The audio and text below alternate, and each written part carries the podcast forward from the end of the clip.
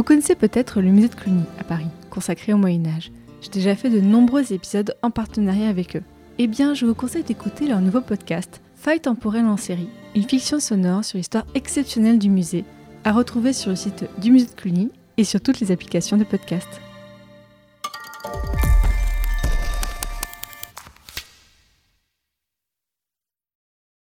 Le Moyen Âge est à la mode et j'en suis très heureux parce que je crois que cette époque a été absolument décisive. Je t'ai dit qu'elle soutenait sa thèse le 28 Une thèse euh, sur quoi? Les chevaliers paysans l'ont mis au lac de Paladru. Au lac de? Paladru Passion médiéviste, l'histoire médiévale vue par ceux qui l'étudient.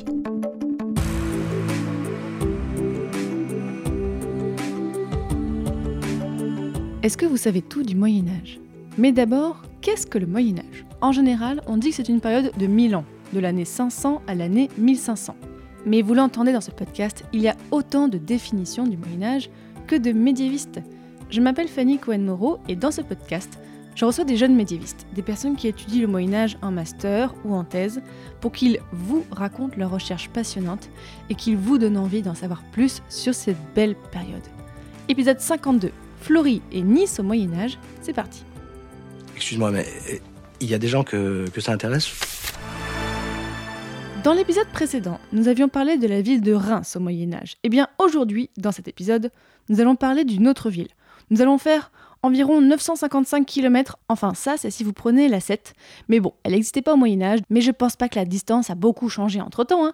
Mais on va arriver à Nice. Et pour parler de la ville de Nice au Moyen Âge, j'ai le plaisir de recevoir Florie Variti. Bonjour Florie.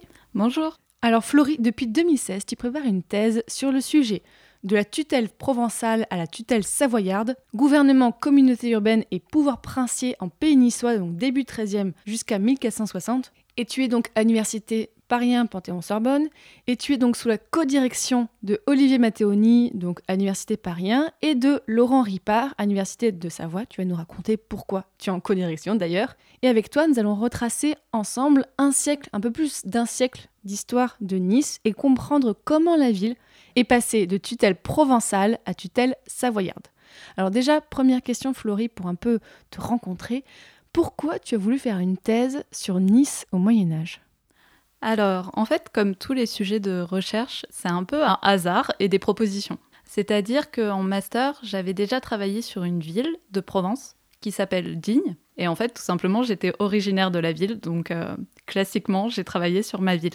C'était une proposition que m'avait fait euh, Monsieur Matteoni, qui est, qui est mon directeur. En thèse, je me suis dit qu'il était hors de question que je continue à travailler sur une ville, donc Digne, et je voilà, c'était. Pourquoi hors de question? Tu voulais plus? Oui, je voulais plus. C'était trop classique pour moi. Euh, voilà, c'est ce qu'on appelle une monographie. Donc on étudie euh, une seule ville et je m'étais dit non, euh, je veux étudier et comparer plusieurs communautés, plusieurs villes.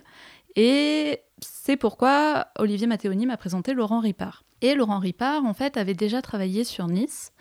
Et il m'a expliqué qu'il y avait pas mal de choses à faire parce que, en fait, c'était un sujet peu étudié en ce moment, qui avait été beaucoup étudié, bien évidemment, dans les années 80 et même au 19e siècle, mais que là, il y avait personne sur le, sur le coup. Finalement, je me suis retrouvée à travailler sur Nice, à faire une autre monographie, mais en fait, euh, voilà, avec euh, un peu plus d'enjeux politiques.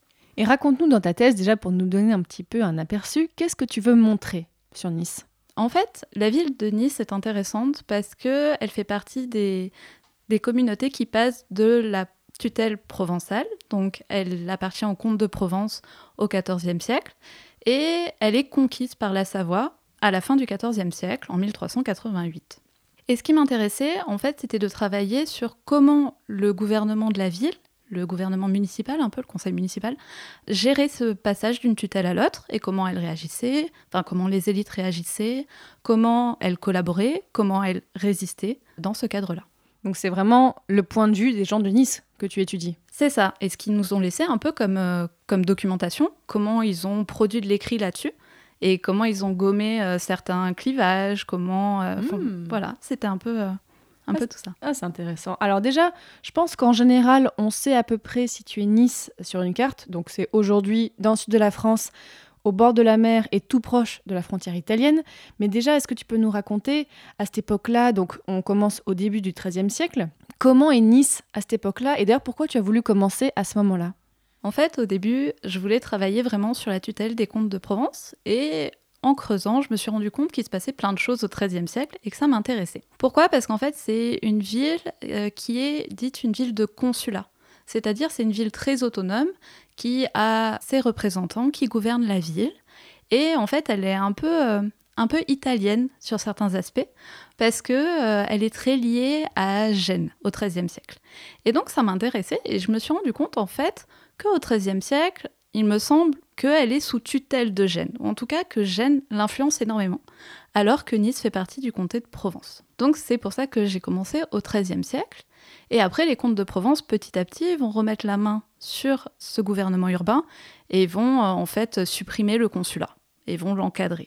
Donc c'est pour ça que ça m'intéressait. En plus, c'est une ville qui est ouverte sur la Méditerranée, donc c'est un petit port, euh, c'est pas un très grand port, on peut pas comparer à Gênes ou à Marseille, mais voilà, c'est un petit port. Et donc, ça m'intéressait de voir un peu si c'était euh, une Nice méditerranéenne, un peu.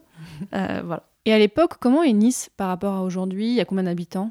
En fait, au début du XIIIe siècle, je ne sais pas si tu es déjà allé à Nice, mais... Une fois quand j'étais petite, mais je ne me rappelle pas trop. D'accord. Alors, en fait, euh, à Nice, il y a une colline qui s'appelle la colline du Château. Et en fait, c'est le premier lieu de peuplement de Nice. À l'origine, c'était un comptoir grec. Et donc ce premier peuplement sur la colline, c'est ce qu'on appelle la ville haute. Au XIIIe siècle, en fait, cette ville haute s'est développée et euh, va, si tu veux, va descendre un peu de la colline progressivement. Elle va descendre de la colline un peu d'abord vers le nord, parce qu'elle est bloquée au sud, il y a la Méditerranée. Mhm. Donc elle descend de la colline par le nord. Ça, c'est le premier peuplement. Et puis après, progressivement, elle va s'étaler vers l'ouest et en fait, ça, ça va être la ville basse. Donc il y a une ville haute sur la colline du château, là où il y avait le château des comtes de Provence, la cathédrale, etc. Et une ville euh, basse qui est aujourd'hui euh, la vieille ville de Nice, en fait. Quand on, enfin, voilà, quand on se balade dans, dans la ville, c'est vraiment ça qu'on voit. Par contre, la colline du château, le château a été complètement rasé et il n'y a plus rien. Ah c'est juste un parc. Donc en fait, on ne peut pas trouver la ville euh, du XIIIe siècle, mais il y a des fouilles archéologiques qui sont en cours, on en retrouve plein de choses. Et au niveau habitant par rapport à aujourd'hui? En gros, au milieu du XIIIe siècle, il y a entre 5 et 7 000 habitants. Et il va y avoir un petit pic au XIVe siècle avec 10 000 habitants. Arrive bien évidemment la peste noire qui, selon les estimations de certains historiens, va faire perdre à Nice 50% de sa population, ah au moins. Entre le XIIIe et le XIVe siècle, on est environ à 7 000 habitants. Pour te donner un point de comparaison, si tu veux, à Marseille, on est plutôt entre 15 et 25 000 habitants avec euh, par contre pendant la peste, enfin après la peste noire, 10 000 habitants. Ouais, donc on a quand même euh, Nice, c'est une ville moyenne à l'époque, pas une grosse grosse ville, mais on est quand même sur une ville importante. C'est ça, on est quand même sur une ville importante. Et en fait, en Provence, il y a beaucoup de villes, mais pas de grandes grandes villes importantes. C'est un peu la spécificité du comté de Provence. Et du coup, à Nice, est-ce qu'il y a encore des bâtiments médiévaux qu'on peut voir aujourd'hui? Bien sûr. Dans tout ce qui est la vieille euh, ville, donc qui correspondait à la ville basse euh, médiévale. Là, on a vraiment des constructions euh, médiévales à proprement parler. Et est-ce qu'à cette époque, la ville s'appelait déjà Nice? Alors oui, ce nom est hérité de la période euh, grecque. En fait, c'était un comptoir grec qui était appelé Nicaia.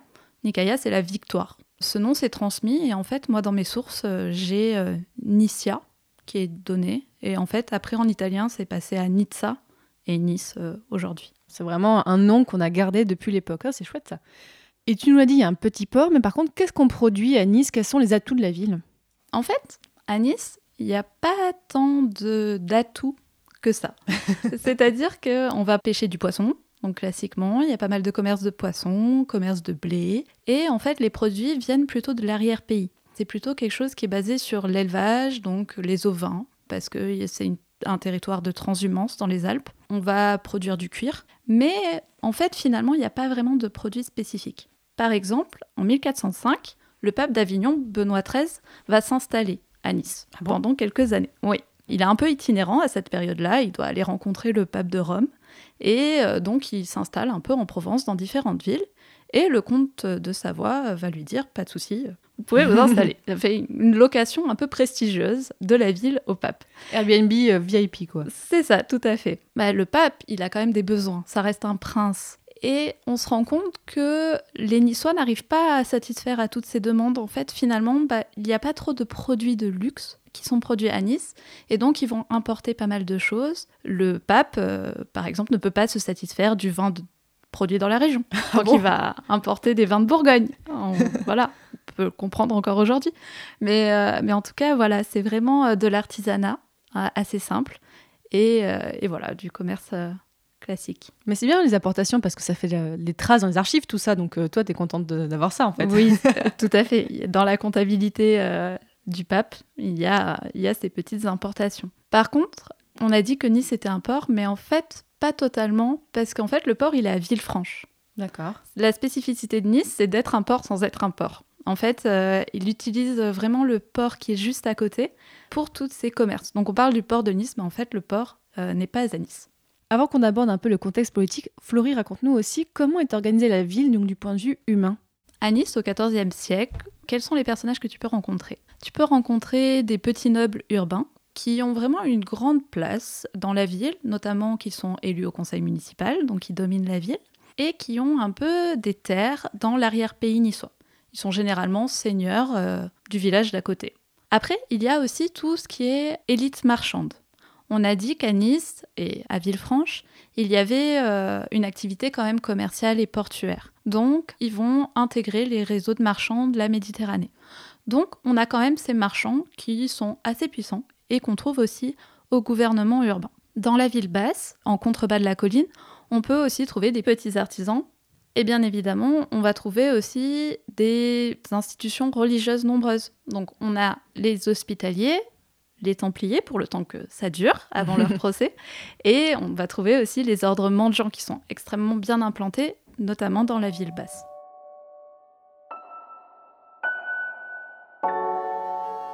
À la fin du Moyen Âge, dans tous les États d'Occident, les villes constituent une force politique dominante dans les assemblées représentatives.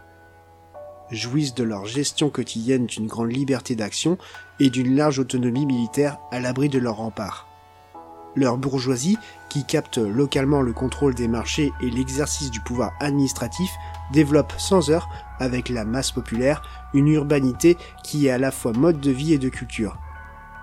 La ville se pose désormais par rapport à la campagne comme un lieu de pouvoir redouté et jalousé, mais néanmoins fortement attractif. Extrait de l'article Ville par Bernard Chevalier du Dictionnaire du Moyen Âge, publié sous la direction de Claude Govard, Alain de Libera et Michel Zinc.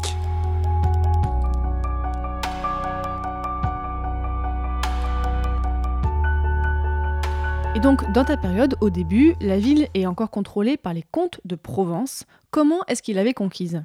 Alors, la ville reste une terre de Provence. Ils ne l'ont pas conquise à proprement parler, Nice a toujours fait partie de ce territoire de la Provence. On n'est pas du tout dans le royaume de France, on est en terre d'empire. On est dans le Saint-Empire romain germanique. Donc, à cette époque-là, le comté de Provence est au sein de- du Saint-Empire romain germanique. Voilà, il relève de l'empereur. Bon, l'empereur est assez éloigné, bien évidemment, et les comtes de Provence vont faire un peu leur vie. Mais on retrouve des interactions. Et en fait, on a parlé un peu de ce consulat, qui était très autonome pendant la période génoise. Et en 1229, le comte de Provence, qui s'appelle Raymond Béranger V, va essayer de recontrôler la ville et va mettre le siège devant la ville.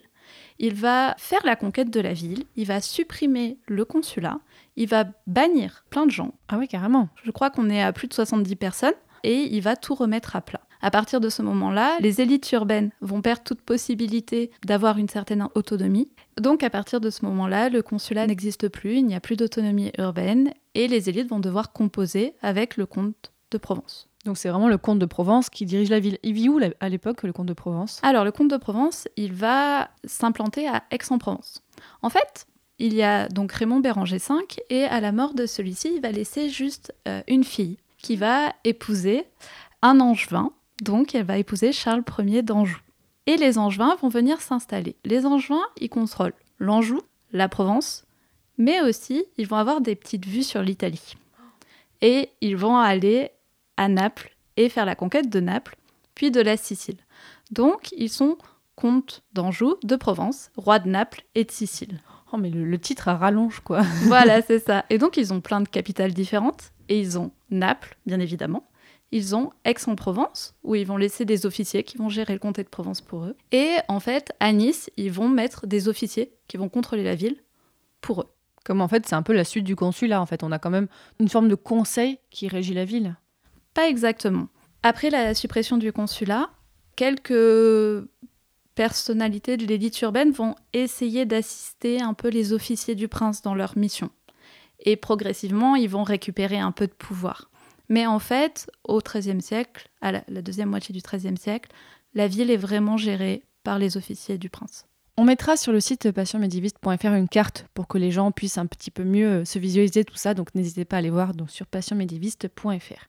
Et on voit que en 1388, Nice en fait va passer sous la domination du comte de Savoie et même apparemment c'est un événement qui est encore commémoré aujourd'hui. Donc raconte-nous comment a eu lieu ce changement? Est-ce qu'il y a eu un siège? Est-ce qu'il y a eu une guerre pour que le comte de Savoie prenne le contrôle de Nice à la suite du comte de Provence?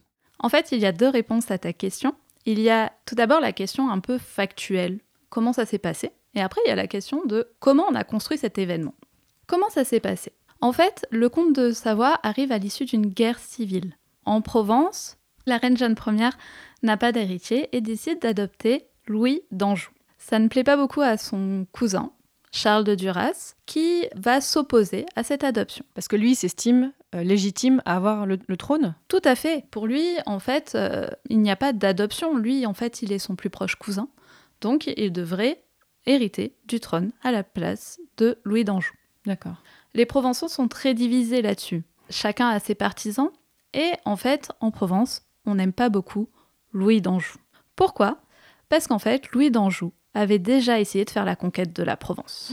Donc on avait déjà fait la guerre à cet homme. Et cet homme, en fait, devenait l'héritier et leur futur comte.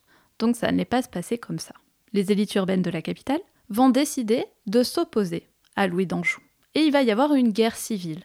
Et Nice va décider en fait d'appartenir à cette ligue de villes qui va s'opposer à Louis d'Anjou. C'est ce qu'on appelle la guerre de l'Union d'Aix, tout simplement parce que les villes se sont ralliées derrière Aix-en-Provence. Bon, se passent plusieurs années. Entre-temps, euh, la reine Jeanne Ier a été capturée par Charles de Duras. Elle est morte en prison. Bien évidemment, on ne sait pas trop comment, mais on pense que Charles de Duras a aidé, clairement. Bon, quoi qu'il en soit, on arrive, tout ça, on saute quelques années, on arrive en 1387. En 1387, la Provence est toujours opposée à Louis Ier d'Anjou, enfin, la Provence orientale et le pays de Nice. Sauf que, en fait, finalement, la Provence orientale se trouve un peu isolée dans tout ça. Et Louis d'Anjou et plutôt sa veuve, Marie de Blois, va arriver à refaire la conquête de toute la Provence. La Provence orientale est un peu toute seule et abandonnée. Attends, là, une veuve, en fait, donc parce que lui, en- entre-temps, était décédé, elle a fait... oh, bah, C'est ça. En fait, Louis d'Anjou a essayé de faire la, la conquête de Naples. Une fois que la- il avait vu ses droits sur la Provence reconnus, certes, les villes s'agitaient contre lui, mais bon, il pouvait quand même se permettre de passer à autre chose. En fait, il a essayé de reprendre Naples à Charles de Duras. Et en fait, il décède en 1383. Ah, c'est ballot. ouais, tout à fait. Il décède en 1384 pendant l'expédition. Il laisse bien évidemment une veuve et un fils qui va pouvoir hériter de tout ça. Sa veuve va reprendre le contrôle de la Provence. Elle va très bien réussir à faire ça. Et la Provence orientale et Nice vont se retrouver un petit peu isolés. Et à ce moment-là apparaît bien évidemment notre fameux comte de Savoie. Un nouveau personnage qui arrive dans l'histoire. Voilà, c'est ça, tout à fait. Trop de personnages. Ce comte de Savoie, il s'appelle Amédée VII. On va avoir beaucoup euh, d'Amédée, donc euh, grand nom euh, savoyard. Et donc, Amédée VII, voyant cela, se dit que ça l'intéresse quand même, ce petit, ce petit territoire, ce petit bout de Provence orientale, parce qu'en fait, cette Provence orientale jouxte ces territoires savoyards et piémontais. Et donc, en fait, il va arriver avec son armée. En 1388, il va faire la conquête du nord, de Barcelonnette. Je sais pas si certains auditeurs sont originaires du coin, mais en tout cas, c'est une ville dans les montagnes. Et en fait, il va descendre comme ça jusqu'à Nice. Et il arrive à Nice le 28 septembre 1388. Alors, c'est à ce moment-là qu'on parlait de construction un peu de l'événement. En fait, les historiens niçois, notamment au 19e siècle, ont recréé un peu l'événement et ils ont dit que la ville se serait donnée au comte de Savoie. C'est ce qu'on appelle la dédition de Nice. Dédition, l'idée de se donner à quelqu'un. Encore, pour se donner, faut-il euh, s'appartenir mais ça c'est un autre problème. Et plus clairement, ils n'avaient pas trop le choix. Le comte de Savoie était là, devant la porte, avec son armée. Donc ils se sont donnés, mais en fait, ils n'avaient pas vraiment le choix. Pourquoi les historiens niçois ont fait ça? Tout simplement parce qu'au 19e siècle, en 1860, il y a eu le plébiscite qui a rattaché Nice à la France. En fait, à partir de la conquête de 1388 jusqu'en 1860, Nice a appartenu à la Savoie et donc a appartenu à l'Italie. Si tu veux, l'Algérie a été un département français avant Nice. Ah, c'est fou, ça, je n'avais pas, pas fait le parallèle, mais c'est incroyable. Voilà, en fait, le rattachement de Nice, c'est 1860. Et donc, dans ce contexte-là, où en fait, on va faire un vote pour rattacher Nice à la France, bah, c'était pas mal quand même de développer l'idée qu'au Moyen-Âge, les Niçois avaient déjà fait quelque chose de similaire et c'était déjà donné à quelqu'un. Donc là, c'est vraiment une réinterprétation des faits euh, a posteriori pour servir quelque chose de politique. C'est ça. En fait, ils ont utilisé un document, l'accord qui était passé entre Amédée VII et les élites urbaines, pour dire, bah, vous voyez, c'était un accord entre deux. Et voilà, c'est un accord un peu bilatéral, si tu veux, d'égal à égal. Mais en fait, euh, pas vraiment. Alors comment ça se passe justement quand il y a cette conquête? Comment réagit la ville? Là, du coup, ils, se soumettent un petit peu. Voilà, ils sont un peu abandonnés dans ce cadre de la guerre de l'Union d'Aix. Ils n'ont plus d'alliés en Provence, en fait. Ils sont un peu euh, abandonnés. Ah oui, ils se, se font pas du tout aider par les autres villes? Bah non, parce que les autres villes, en fait, se sont progressivement ralliées à Marie de Blois et au nouveau comte de Provence. Donc, en fait, ils sont seuls et abandonnés. Et ils veulent pas se rallier. et en fait, finalement, le comte de Savoie est quand même un moindre mal. En plus, ils se disent, le comte de Savoie, il vit pas à côté. Donc avec un peu de chance, on restera tranquille, ça sera assez autonome. Et donc, on pourra continuer à faire un peu notre vie tranquillement.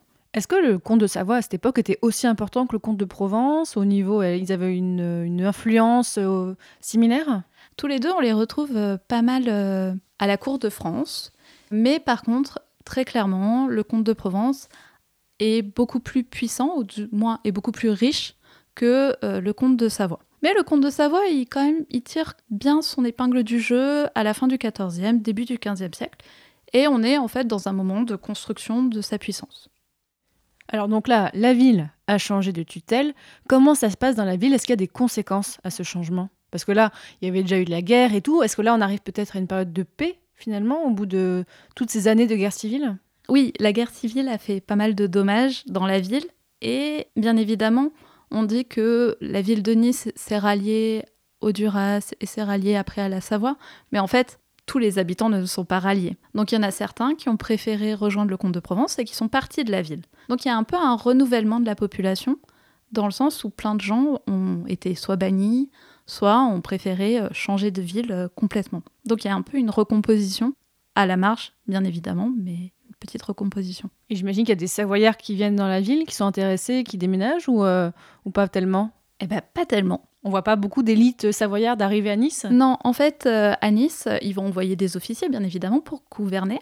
Mais c'est un peu comme... Euh, c'est un peu comme une colonie un peu du 19e hmm. siècle. C'est-à-dire qu'on va envoyer des gens pour gouverner, mais les Savoyards vont pas aller s'implanter à Nice. Elle garde son identité, elle garde sa culture Tout à propre. Elle n'est pas trop influencée par le, par le comté de Savoie. Non, non, du tout. Les Niçois sont très attachés à cette histoire d'appartenance à la Savoie, même aujourd'hui. Mais en fait, au début, au Moyen Âge, c'est une terre très autonome, qui est un peu à part et qui n'est pas du tout influencée par ce qui se passe en Savoie. Est-ce qu'il y a des différences dans le pouvoir, dans l'expression du pouvoir entre le comte de Provence et le comte de Savoie? Ou est-ce qu'il gouverne la ville de façon différente? Complètement différente. Le comte de Provence, il essaye vraiment de faire de la ville un peu le relais de son autorité il va mettre des officiers dans toutes les grandes villes et ces officiers vont évidemment essayer de contrôler les élites urbaines pour mieux contrôler le territoire autour. Ça, c'est le comte de Provence. Côté savoyard, c'est totalement différent. Les grandes villes, ils connaissent pas trop. La Savoie, c'est pas vraiment euh, une terre où il y a de, de grosses communautés urbaines. C'est quoi les plus grosses villes dans le comte de Savoie à peu près? Il y a Chambéry, Annecy, mais même le comte de Savoie n'a pas vraiment de capitale à proprement parler, parce qu'il est très itinérant. Il se déplace de château en château, il se déplace de Ripaille à Chinon, à Tonon. Comme un peu le roi de France qui, lui, de son côté aussi, était très itinérant à l'époque. C'est ça. Mais en plus, il y a des institutions à Chambéry, mais finalement, rien qui n'est l'équivalent de ce qu'on trouve à Paris ou de ce qu'on trouve à Aix-en-Provence. Donc voilà, donc il est très itinérant, mais aussi les institutions sont itinérantes. Alors que dans la royauté française, pas du tout, euh, la centralité est vraiment à Paris. Et en fait, il ne gouverne pas sur les villes, mais il gouverne grâce au château. Et il gouverne grâce aux châtellenies. Finalement, Nice, c'est un peu un, un apax dans ses conquêtes. C'est un peu un cas à part. D'accord, là en fait on revient un peu à l'image du Moyen Âge, un peu voilà gouverné par le château. C'est ça. Parce qu'en fait là, depuis tout à l'heure, on a l'impression même qu'on pourrait parler du XVIe siècle, du XVIIe siècle, mais en fait il faut se rappeler que oui, on est toujours au Moyen Âge, avec l'époque des châteaux, et là peut-être c'est une... on y revient avec le, le système de gouvernance château, seigneur et tout ça. Tout à fait. Le contrôle exercé par le comte de Savoie est vraiment basé sur le château. C'est intéressant de voir la différence entre les deux, entre comte de Provence basé sur les villes et le comte de Savoie qui s'appuie sur les châteaux. Donc voilà, bien évidemment, il connaît les villes. Euh, il en a quelques-unes aussi en Piémont, bien évidemment. euh. donc euh, il connaît, il sait ce que c'est la ville, mais il va pas s'appuyer vraiment dessus pour gouverner et contrôler le territoire. Et comment se comportent les élites et même la ville en général face à cette nouvelle forme de gouvernement? Dans un premier temps, on les voit pas trop parce que la ville, elle est gouvernée par un homme qui s'appelle Jean Grimaldi de Beuil. Les Grimaldi, peut-être que ça Ouais, C'est un parle nom qui est connu, le Grimaldi. Voilà. parce qu'il y a les Grimaldi de Monaco. En fait, la bah famille oui. Donc là, il y a une petite branche qui est bien implantée, implantée pardon, en Provence orientale. C'est un grand noble qui a de riches possessions et en fait, il a participé, il a aidé Amédée VII à faire la conquête de la Provence orientale. Bon, ça, on est en 1388. Mais progressivement, les élites de la ville euh, de Nice vont essayer de l'évincer. Parce qu'on a ce grand noble qui décide tout et qui contrôle tout. Et donc, ils vont aller se plaindre au comte et ils vont essayer un peu de, passer euh, par-dessus euh, Jean Grimaldi. Mais ça arrange le comte de Savoie. Parce que le comte de Savoie dépend un peu de Jean Grimaldi. Donc, il profite un peu de l'événement et en fait, les élites urbaines vont s'allier au comte de Provence pour évincer les Grimaldi et ils vont plus ou moins y parvenir. Ça, c'est le point de vue euh, élite, si tu veux.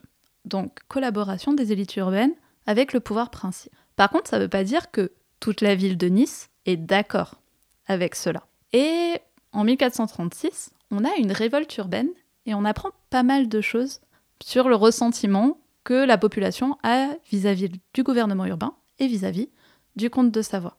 En 1436, on nous apprend que, en fait, des hommes de la ville vont aller mettre le siège devant le château. On n'a pas beaucoup d'informations sur les événements. On sait que une femme a sonné la cloche et a déclaré, bien évidemment, euh, la prise des armes, mais on ne sait pas trop ce qui les a poussés. Ouais, c'est ça, là je comprends pas vraiment. Est-ce qu'il y avait un problème dans la ville? Est-ce qu'ils étaient trop taxés peut-être? Alors peut-être, en gros, on sait qu'il y a ça, on ne sait pas ce qui se passe, et après on a comment ils ont été condamnés. ça c'est toujours ça dans les révoltes. En gros, qu'est-ce qui se passe? Pour moi, c'est une révolte de plein de gens dans la ville contre leur gouvernement urbain. Ils vont s'opposer en fait à la tutelle de certaines élites qui contrôlent vraiment la ville. Tout ça va se doubler d'une opposition politique à la Savoie. Pourquoi? Parce qu'en fait, il y a toujours des gens qui veulent leur attachement à la Provence là-dedans. Et donc, on a plein d'histoires de bagarres entre gens qui disent Vive la Savoie Non, vive la Provence Donc, voilà, on a des traces dans les comptes de condamnation euh, pour des gens qui se sont tapés dessus. Et pendant cette révolte, on sait juste que euh, ont pris les armes contre le gouvernement urbain et contre les Savoyards qui étaient présents. Le comte de Savoie va pas laisser passer et va vraiment faire une répression extrêmement sévère. Beaucoup de gens vont y passer, certains vont être condamnés à mort, à tel point que on va aussi donc les torturer, les mettre à mort, les exposer, exposer leur corps, les découper, à les mettre dans des tonneaux et les envoyer partout en Provence orientale. Et on retrouve des bouts de personnes à Barcelonnette, dans, dans l'extrême nord. C'est un peu un avertissement contre tous ceux qui veulent se révolter contre le pouvoir savoyard. c'est très symbolique parce qu'en plus, alors les gens qui ont écouté l'épisode précédent, l'épisode 51, on a parlé de la justice et que finalement les condamnations à mort étaient assez rares au Moyen Âge, assez exceptionnelles. Donc on voit que là, vraiment, le comte de Savoie a voulu faire un exemple C'est pour ça. vraiment montrer que, ah les gars, on se révolte pas contre moi parce que vous voyez ce qui se passe après. Donc c'est très fort comme message. Tout à fait. Et vraiment, à partir de cette période-là, de des années 1430, il y a un basculement. Et la Savoie va vraiment contrôler activement Nice et va veiller à ce que Nice ne se révolte pas de nouveau. Et il va y avoir un contrôle très ferme sur le gouvernement urbain aussi. Parce que le comte de Savoie va aussi punir la ville, va lui supprimer toutes ses libertés. En gros, le message qui est envoyé, c'est quoi? Vous n'avez pas réussi à contrôler votre population, donc nous, on vous enlève tous vos privilèges.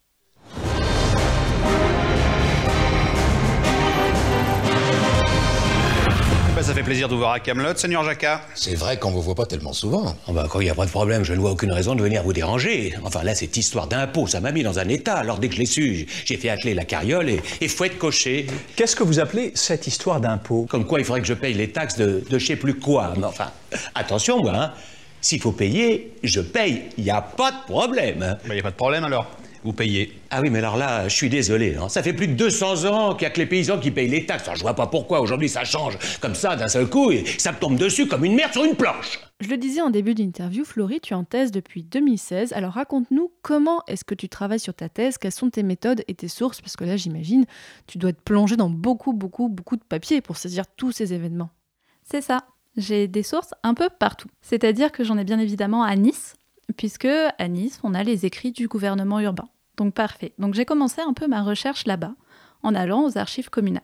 En plus, je me suis intéressée à comment les princes contrôlaient ce territoire. Donc j'ai dû aller voir dans leur capitale s'il n'y avait pas des archives qui correspondaient un peu à tout ça. Donc je suis allée à Aix-en-Provence, où il y a les archives de la Cour des comptes et de la chancellerie des comptes de Provence.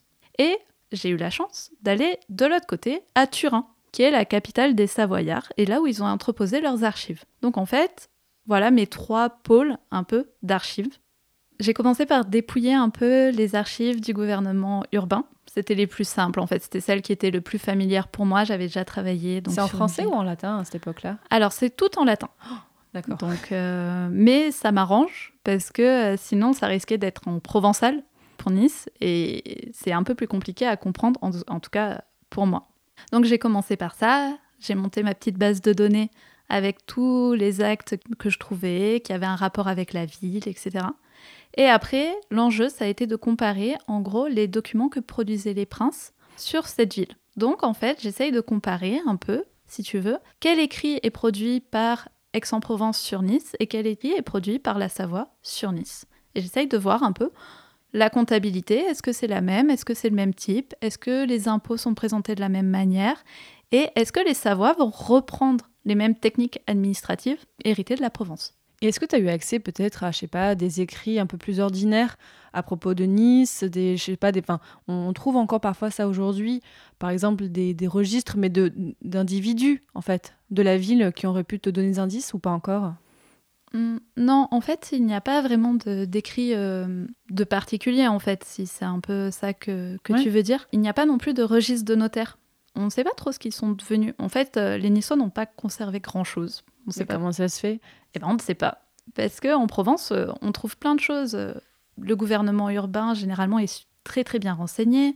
Les notaires produisent énormément d'écrits. Et en fait, là, défaut de conservation, et on comprend pas. Même euh, pour le gouvernement urbain, on n'a pas grand-chose, en fait. Les délibérations, les comptes et tout ça ont disparu. Est-ce que ça peut avoir un lien avec la destruction du château? Je sais pas, parce que c'est fait quand même deux gros événements comme ça en parallèle euh, de- d'effacement de la mémoire. C'est vrai, mais en fait, finalement, pas du tout, parce que dans le château, il y avait les archives du prince, qui ont été euh, transférées à Turin, pour la plupart. Mais par contre, là, on parle des archives du gouvernement urbain, et on ne sait pas trop où est-ce que c'est passé. On se demande si, en fait, tout simplement, ils ne voyaient pas l'utilité de les conserver. Si, en fait, euh, par exemple, le gouvernement urbain, c'était le notaire qui rédigeait euh, les délibérations ou les comptes, est-ce qu'il ne gardait pas ça dans ses archives? Et si on avait besoin, il les donnait euh, au conseil mais sinon, en fait, tout était dans ses archives. Et donc, comme les archives notariales ont disparu, on ne peut pas savoir.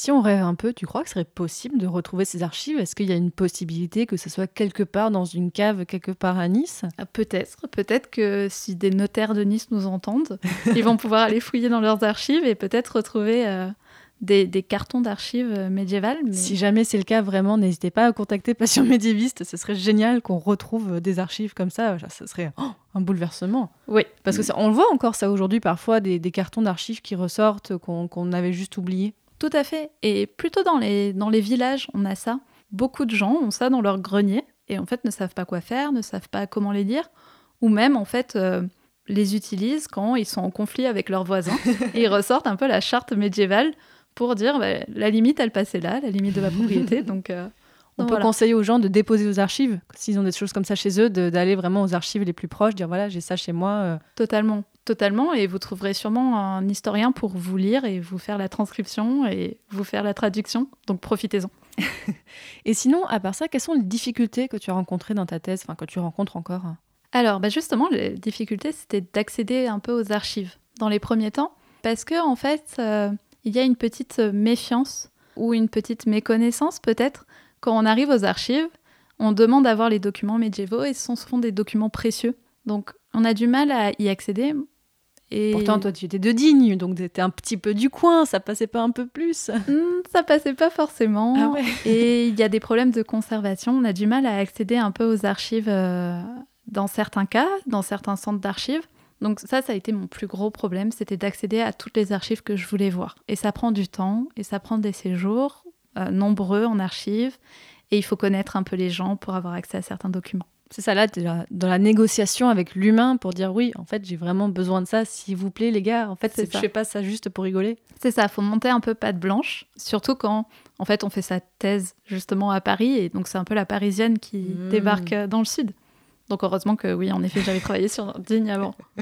Bon, je vais poser une question. Je sais qu'il faut pas trop la poser au doctorant parce que je veux pas du tout te faire angoisser, que c'est une question que j'imagine on te pose très souvent, que ce soit euh, dans ta famille ou quoi. Mais je vais quand même te le demander. Comment ça se passe pour ta thèse? Est-ce que tu as une bonne relation avec ta thèse? Ça dépend des moments. La thèse, ça prend du temps, ça prend aussi euh, pas mal, euh, ça mobilise beaucoup l'esprit. Donc en fait, il y a des moments où on est heureux de faire ça, on est content d'avoir euh, des idées, d'avoir une connaissance de la documentation et de pouvoir proposer des choses. Et des fois, on est un peu désespéré, on voit pas très bien ce qu'on va faire du document. Et on se dit que, en fait, euh, ce qu'on dit, euh, d'autres personnes l'ont déjà dit 50 fois et mieux que nous. Et donc, on voit pas très bien. Donc, ça, voilà, c'est un peu l'entre-deux, on va dire. Et tu arrives quand même à t'en sortir. Là où tu es un peu en phase finale, tu arrives à avancer. Oui, parce que c'est satisfaisant de mettre par écrit un peu tout ce qu'on a fait pendant les années précédentes. Donc, c'est frustrant parce que des fois, on n'arrive pas à formuler ce qu'on veut dire. C'est très clair dans la tête, ça l'est beaucoup moins sur le papier. Mais c'est en même temps satisfaisant de voir euh, les pages qui avancent et de voir l'idée se construire vraiment. Et à côté de ta thèse, tu travailles parce que tu n'as pas consacré toutes ces années 100% de ton temps à la thèse. Oui, après j'ai eu la chance d'avoir euh, des contrats de recherche qui me permettaient un peu d'avancer. Mais sinon, oui, j'enseigne à côté, j'ai enseigné à l'université, j'ai enseigné aussi euh, en collège. Ah, c'est pas le même public, j'imagine. C'est ça. Et finalement, en temps à l'université, on peut utiliser ce qu'on fait en cours pour la thèse. On lit des livres euh, qui peuvent en fait faire écho à nos recherches. Par contre, c'est vrai qu'en collège, l'étude du Moyen Âge, c'est pas tout à fait la même chose. Et tu préférais quoi entre l'université et le collège? C'est pas du tout le- la même chose. Avant l'université, j'ai enseigné en lycée. Et ça, ça m'avait beaucoup plu. Et Pourquoi, en pourquoi fait, ça t'avait plu particulièrement? Ça m'avait plu parce que ça me permettait en fait de suivre la progression des élèves tout au long de l'année. Alors qu'à l'université, en fait, on les a que quatre mois. Euh, c'est très court et c'est un peu frustrant. On ne sait pas ce qu'ils deviennent après le semestre. Ouais, tu fais que un semestre avec eux, alors que les, alors que les lycéens, c'est toute l'année. C'est ça. Et on sait même pas en fait s'ils ont réussi leur année ou pas. Et donc c'est Oh. un peu frustrant. Alors qu'en fait les élèves, on pouvait vraiment les suivre. Et ça c'était assez intéressant.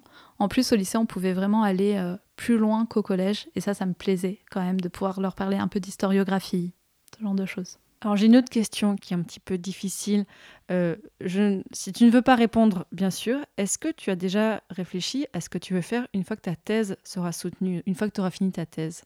Ou est-ce que c'est trop tôt encore pour penser à ça? Alors j'aimerais bien continuer un peu dans la recherche.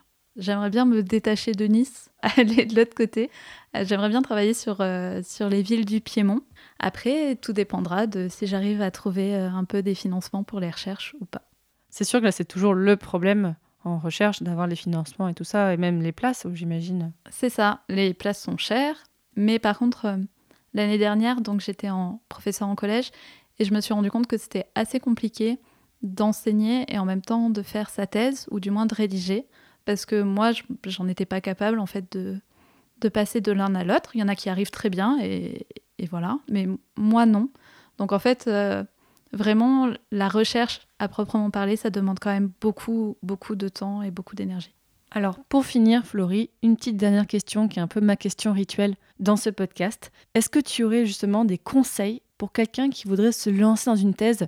Peut-être des choses que toi, tu aurais aimé qu'on te dise au début? Pour se lancer dans une thèse, je pense que il faudrait. L'idéal, en fait, c'est d'avoir du temps à y consacrer. En fait, le faire à côté sur un coin de table, ça me semble très compliqué. En plus d'une autre activité professionnelle, c'est extrêmement difficile. Pour moi, après, je ne sais pas, il y en a plein qui y arrivent. Mais voilà, donc je pense qu'il faut avoir du temps à y consacrer, savoir que ça va prendre des années. Et donc ce temps-là, il va falloir y trouver du temps pendant 5 euh, ans, 6 ans. Et donc euh, c'est énorme, ça veut dire les vacances, les week-ends euh, qui, seront consacrés à la thèse. Et aussi, je pense que c'est bien de se faire un peu introduire par quelqu'un dans les archives. C'est bien que quelqu'un nous amène aux archives, nous présente au président de salle, nous présente aux personnes qui peuvent délivrer les archives. C'est toujours un plus dans ce cas-là. Donc je conseille vraiment de savoir quel est le corpus documentaire et essayer de trouver quelqu'un pour un peu euh, vous prendre par la main et vous amener euh, aux archives. Maintenant, chers auditeurs et auditrices, vous en savez beaucoup plus sur Nice, à l'époque médiévale. Vous en savez beaucoup plus sur le comté de Provence, sur le comté de Savoie, sur comment voilà, les Niçois aussi se sentaient très indépendants à leur façon. Donc merci beaucoup Florie pour tout ce que tu nous as raconté, c'était vraiment passionnant et ben, bonne continuation pour la fin de ta thèse. Merci. Les auditeurs, voilà, si vous avez été peut-être un petit peu perdu ou si vous voulez en savoir plus, sur le site passionmédiéviste.fr, donc je ferai un article en lien avec cet épisode, avec des cartes, avec euh, un arbre généalogique pour comprendre cette histoire de, de d'Anjou, là, les Angevins qui viennent mettre le bazar autour de Nice. pour, on mettra ça à plat pour tout vous éclaircir. Si vous voulez en savoir plus, par exemple sur l'Italie, on a fait un épisode sur les condottières, voilà, en, janvier, qui parlait voilà de, de, ces mercenaires italiens. Si vous voulez savoir des choses sur les villes au Moyen Âge, donc dans l'épisode précédent, nous avons parlé de Reims, mais j'avais fait aussi un épisode sur Nantes au Moyen Âge, donc là, tout à fait un autre exemple, mais j'espère que ça vous plaira aussi. Et si l'histoire médiévale en général vous intéresse, eh bien allez écouter tous les autres épisodes de Passion médiéviste. Là, voilà, aujourd'hui, c'est l'épisode 52, vous vous rendez compte? 52, c'est gigantesque. Là, ça fait quasiment, oui, ça fait un épisode par semaine que vous pouvez écouter pendant une année entière voilà, vous n'allez pas vous lasser, j'en suis sûre. Et si l'histoire en général vous intéresse, j'ai d'autres podcasts qui parlent d'histoire sur le même format que ce que vous venez d'écouter. Donc j'ai Passion moderniste qui parle d'histoire moderne. Donc l'histoire moderne, c'est de 1500 à 1800. Et vous avez aussi un nouveau podcast depuis quelques mois que j'ai lancé qui s'appelle Passion Antiquité, Antiquité avec un S, pour vous montrer la pluralité des antiquités. Donc j'espère que ça vous plaira. Allez écouter tout ça. Et si vous voulez me soutenir pour que je puisse sortir encore plus d'épisodes du podcast, n'hésitez pas à faire un tour sur tipeee.com slash passionmédiviste, donc Tipeee c'est avec 3 euh, E à la fin. C'est une plateforme où vous pouvez me donner quelques euros par mois ou ce que vous voulez. Ça me permet en fait de vivre, clairement, depuis quelques ça fait maintenant un an et demi que j'arrive à vivre en partie du podcast. Je suis super contente. J'adore vos, enfin, vos messages. À chaque fois que j'en reçois un, ça fait un plaisir. Vous imaginez pas à quel point. Et je suis vraiment contente. Je vois que ce podcast permet aux gens d'apprendre des choses, bien sûr, mais de se rendre curieux, de se rendre compte que le Moyen Âge, ah non, c'est pas ce dont ils se souviennent au collège, au lycée, et en général de faire découvrir plein de choses. Donc vraiment, merci beaucoup de votre soutien. Et ce mois-ci, je tiens à remercier alors déjà tout particulièrement Adeline et Claire, mais aussi Maëlys, Eddie, Olivier, Miguel Angel, Constantin, Paul et Julie. Et d'ailleurs, si vous soutenez au Tipeee, vous pouvez rejoindre le Discord de Passion Médiviste. Discord, c'est un peu une sorte de forum à l'ancienne euh, où vous pouvez discuter donc à la fois avec les anciens invités. Florie, par exemple, sera sur le Discord et si vous avez des questions à la suite de l'épisode, je pense que si elle n'est pas trop en rush, donc pendant sa thèse, elle pourra prendre un petit peu de temps pour vous répondre. Et vous pouvez, voilà, il y a, toute une communauté de gens qui discutent sur ce Discord, donc euh, très bienveillante. On, passe de bons moments, donc n'hésitez pas euh, à nous rejoindre. Et si vous voulez vous tenir au courant de l'actualité du podcast, vous pouvez aussi suivre Passion médiéviste sur Twitter, Facebook, Instagram, où je vous montre un petit peu, surtout sur Instagram, j'aime bien vous montrer les coulisses du podcast. Je mets des photos quand je fais des enregistrements et tout ça. Et dans l'épisode prochain de Passion médiéviste, dans l'épisode 53, nous allons encore un petit peu voyager. Nous allons parler de l'Adriatique au Moyen Âge. Salut